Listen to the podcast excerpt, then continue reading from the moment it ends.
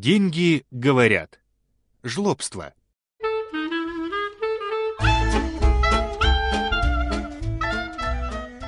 Деньги перепились до чертиков. Вечером в липском особняке, самом пафосном политическом ресторане Украины, где собираются в основном депутаты, чиновники и судьи Верховного суда, деньги устроили тупую попойку. Сидя на верхнем ярусе фешенебельного зала, они заливались спиртными напитками. Рубль, судя по всему, на похолодание глушил водку под лимончик. Доллар, как всегда, виски со льдом. Евро упивался красным вином и в конце перешел на коньяк. А гривна медленно накачивалась французским шардоне. После того, как она начала общаться с долларом и евро, она возненавидела украинские, грузинские, молдавские и прочие суррогатные вина. Гривна уже знала, что такое качественный напиток. Опьянение произошло достаточно быстро, потому что сегодня деньги пропустили обед, а рубль подкинул провокационную идею, что если и вечером ничего не есть, а только пить, завтра пары-тройки килограммов как не бывало. Через час деньги были уже пьяны и стали развязно откровенны, обсуждая мировые экономические проблемы. Во всем виновато мировое жлобство!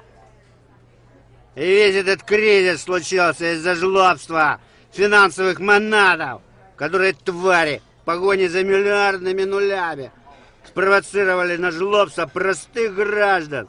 Они же кредиты давали на личное потребление. Наши европейские тоже жлобы.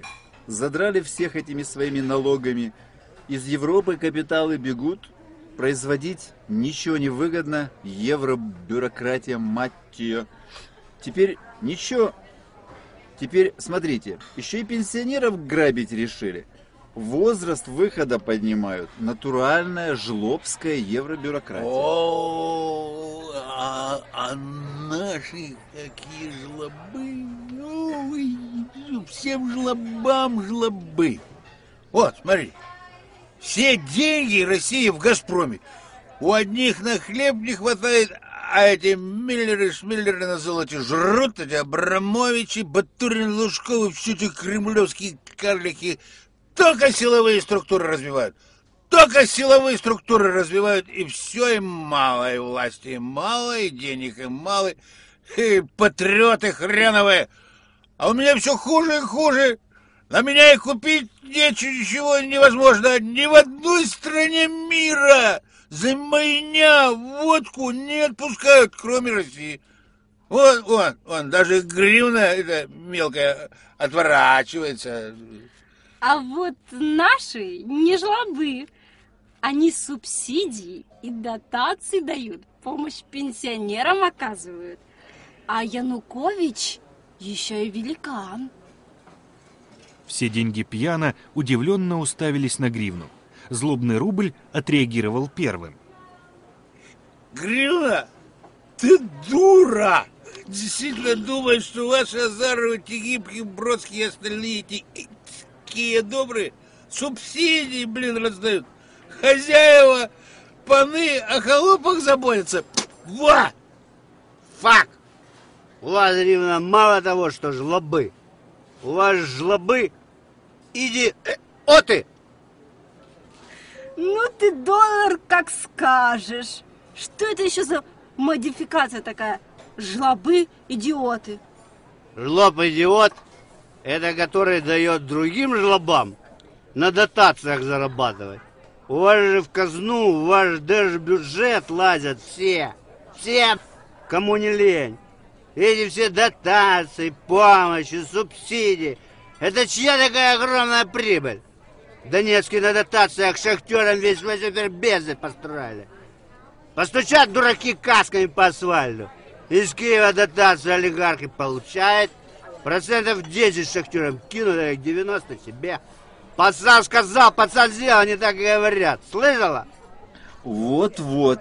И это называется украинским государственным идиотизмом. Захватить всю власть и продолжать раздавать деньги из скудного государственного бюджета таким же жуликам, какими были вчера еще сами. А, А у нас Путин Владимир Владимирович время от времени из олигархов назад в Россию вышибает.